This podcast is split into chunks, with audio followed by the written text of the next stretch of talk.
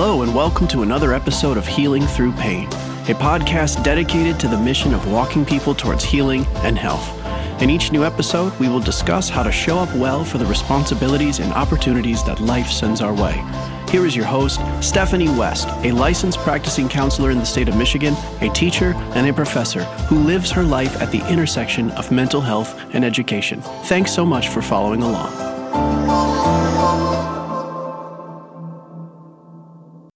So often, when I am about to record a podcast, I, I have a lot of excitement for it because it tends to be on topics that I'm excited about, or it tends to be on things that I feel really passionate about.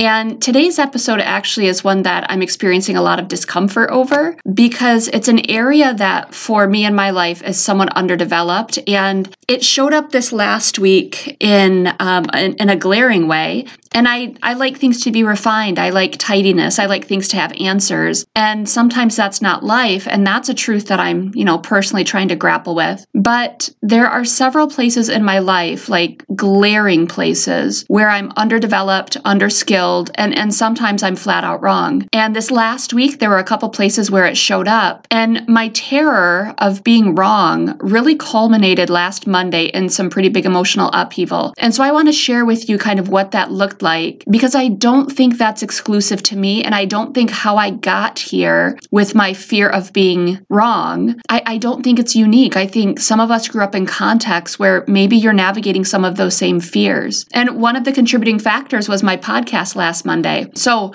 I went through the weekend and there were several things where there's kind of life shifts going on and I'm just not well versed in how to step forward boldly. So there's there's a lot of trepidation, there's a lot of fear going on. And as I kind of went through the weekend feeling really sensitive about things, I came to Monday and one of my friends came and talked to me about my podcast last Monday. And he said, Steph, there's a lot going on in there that I just disagree with. And so one of the things I had said, um, I was talking about a client story. And I said, as I was processing it through with this client and we talked through some of his kind of character idiosyncrasies, he might want to consider who he surrounds himself with. And in the episode, I made a comment about he shouldn't be hiring attractive women and staying in close close quarters with them at late hours. And I don't even know that I expanded all of that, but my intention was to expand all of that out to kind of paint a picture of environmental management. And my friend came to me and said that that's just not appropriate. That's actually illegal what you're talking about there. You can't not hire someone based on how they look. And he said, furthermore, I found that episode to be quite sexist. Now, I heard his critique and I understood his point of view. And I think some of it came from the underdeveloped thoughts that I was putting out there because I very easily could have used myself. Um, it wasn't a, a gendered accusation. I could have used myself as, you know, the person who is keeping late hours, and perhaps there's an attractive male with me, and perhaps I'm emotionally investing in something or I'm playing with fire because it happens both ways. It's not just men inappropriate with women, it's women inappropriate with men. And I don't think I developed that well last week. And so there was a potential that it landed really sexist. And, and that was not my intent by any means. But then there was a second layer of kind of just giving inaccurate equivalencies. So when I'm talking about, you know, someone who has porn use going on in their history and they've created a fantasy life, perhaps they're more apt to act out sexually in the real world. And um, as I was talking with my friend, he said that the, the research just doesn't bear that out. That's just a flat out wrong assertion that you're putting out there. So I'm hearing his different critiques and it's feeling, it, it's coming really close to feeling personal. And that wouldn't have been his intent. I know him and he's been in my life long enough that, you know, I know that he gives constructive feedback and he's intentional with his feedback and I grow from that. But hearing that I had generated content that was was less than articulate, it wasn't ideal, and some of it was flat out wrong, that just felt really nerve inducing for me. It's something that felt really uncomfortable. And as he's laying out his concerns with my episode, and as I'm thinking through Saturday and Sunday and Monday, and I'm thinking through places where I'm showing up as underdeveloped or underskilled or outright wrong, I could feel myself withdraw and, and then shut down. And he's he was reaching out to me and he's like, Steph, I don't understand your response right now. What's going on? And I couldn't even articulate it in the moment. I just said, I need to be done with this conversation, and I walked away. And that in and of itself was very frustrating because usually I can communicate things, except when it's about my own emotional upheaval. At times, unfortunately. And as I processed through it, it, it took me a good solid day to really re-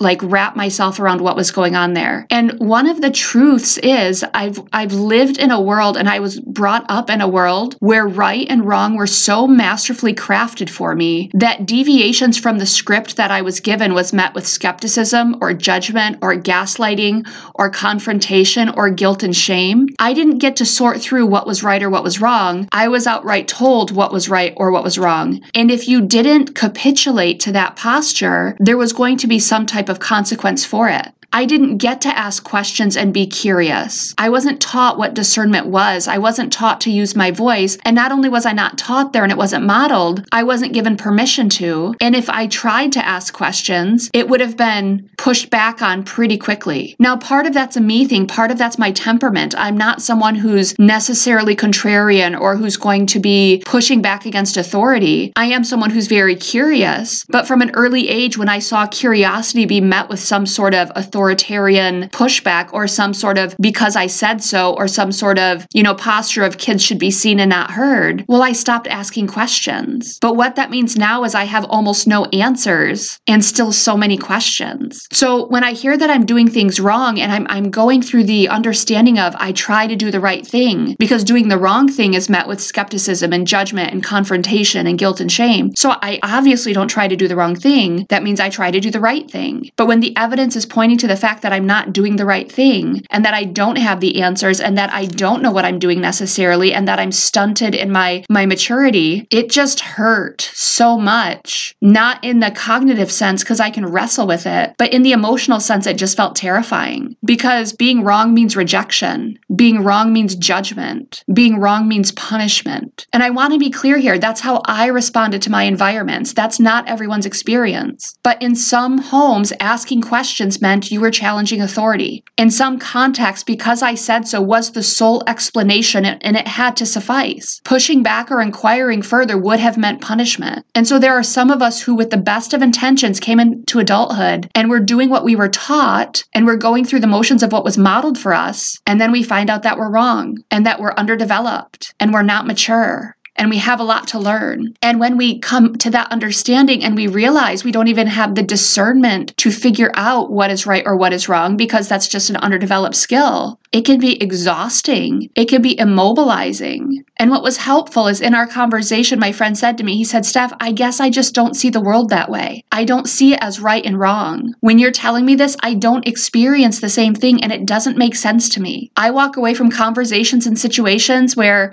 I might have been wrong and I don't think twice about it. I think, hey, miscommunications happen, people mess up, things go sideways, and I don't think twice about it. And what was helpful about him sharing that with me is I realized that's what I'm stretching towards. I want to grow in my skills to where a conversation is just a conversation. Questions are just questions. Critique is permission for growth and opportunity for growth. It's not a personal assault. And it's not about being right and it's not about being wrong. It's about life and being human and, and trying things and testing them and being curious. So that's a growth area for me. I need to grow in the understanding that I'm doing my best. I need to see myself as a learner. I need to see that I'm trying and that I'm growing and that I'm learning as I go. And I have to pull back from the idea that life is right and wrong. And I also know that I have to sit with client after client and challenge these same distortions in their world where we have to say, okay, what if you are wrong? But what if you're not wrong? What would that look like if people around you are wrong? What would that look like if if we had what's called psychological flexibility and and this is just a learning opportunity in front of you? What if it's not about having absolutes? What if it's about understanding nuance? And I can work with my clients in that way but still understand that I personally have a long way to go yet. There are shifts happening, but it only happens when I reflect on how distraught and disoriented I got last week when I do it wrong and I'm using air quotes there because then I understand that the level of emotional volatility, it's not a cognitive thing. It's not even a behavioral thing. It's something that's pretty entrenched in my story that I've got to work on dismantling because life is not pass fail and it's not right or wrong. It's not black and white. So, as I get to surround myself with people who live lives of nuance, I get to learn from that and I get to grow. I get to step into this new understanding and hopefully not just cognitively, but eventually emotionally that there are going to be times where I'm not going to get it right. And I don't have to overreact and I don't have to feel disoriented and I don't have to get overwhelmed because that's what life is. That's what being human is. It's okay to not be right 100% of the time. And it's a relief to know that I'm not doing life wrong just because I get something wrong. You're not getting life wrong just because you do something wrong. I'm thankful that there are people in my life who model for me that if you just show up and do your best and do what the next right thing is, that's all you can ask of yourself. Because as much as I try to be superhuman, as much as I try to stretch towards perfection, as much as I try to, you know, not do the wrong thing, life happens and I'm human and because that's true, I've got to get more comfortable with the fact that I'm not going to get it right every time. And that's why I invite you, the listeners, to reach out if there are things that I'm saying that are concerning. I'm, I'm thankful I have a friend that will, will speak into my life and say, Steph, you need to take a look at what you said there because that just wasn't accurate. I want listeners to have freedom to reach out and say, Steph, I'm wondering if you've thought about it this way, or I wonder about this perspective, or do you understand how this came across? Because that's how I will grow. And the more I sit in the space of being able to have conversations that feel like confrontation, and I can regulate myself enough to just keep it at a conversation, I'm going to grow from that. And I'm excited about that. But it was just so interesting to watch over the last week the volatility that happened just at the, the thought of being wrong. And I'm going to use that word terror again because I think some of us walk around terrified that we might be doing it wrong. We might be getting it wrong. And so I want to give you calm reassurance that if we're doing it wrong, well, first off, I'm right. I'm right there with you, unfortunately, or fortunately, because again, I guess there's a freedom in being being just a mere human. If you're living a posture where you have to be right because once upon a time your safety depended on it or your emotional stability depended on it, I want to invite you into reevaluating that. Is that still true now? Are there people with whom you can wrestle through things and you can have tough conversations and you can grow. And if not, what would it look like to invite those people in? Because the world is not black and white, it's not right and wrong. There are moral issues, there are definitely things that when you make choices, you can cause damage and destruction. And I, I'm not a proponent of that by any means. But if you're out there literally trying to do what's right by you, what's right by your communities that you're serving, and on occasion you get it wrong, welcome to being human.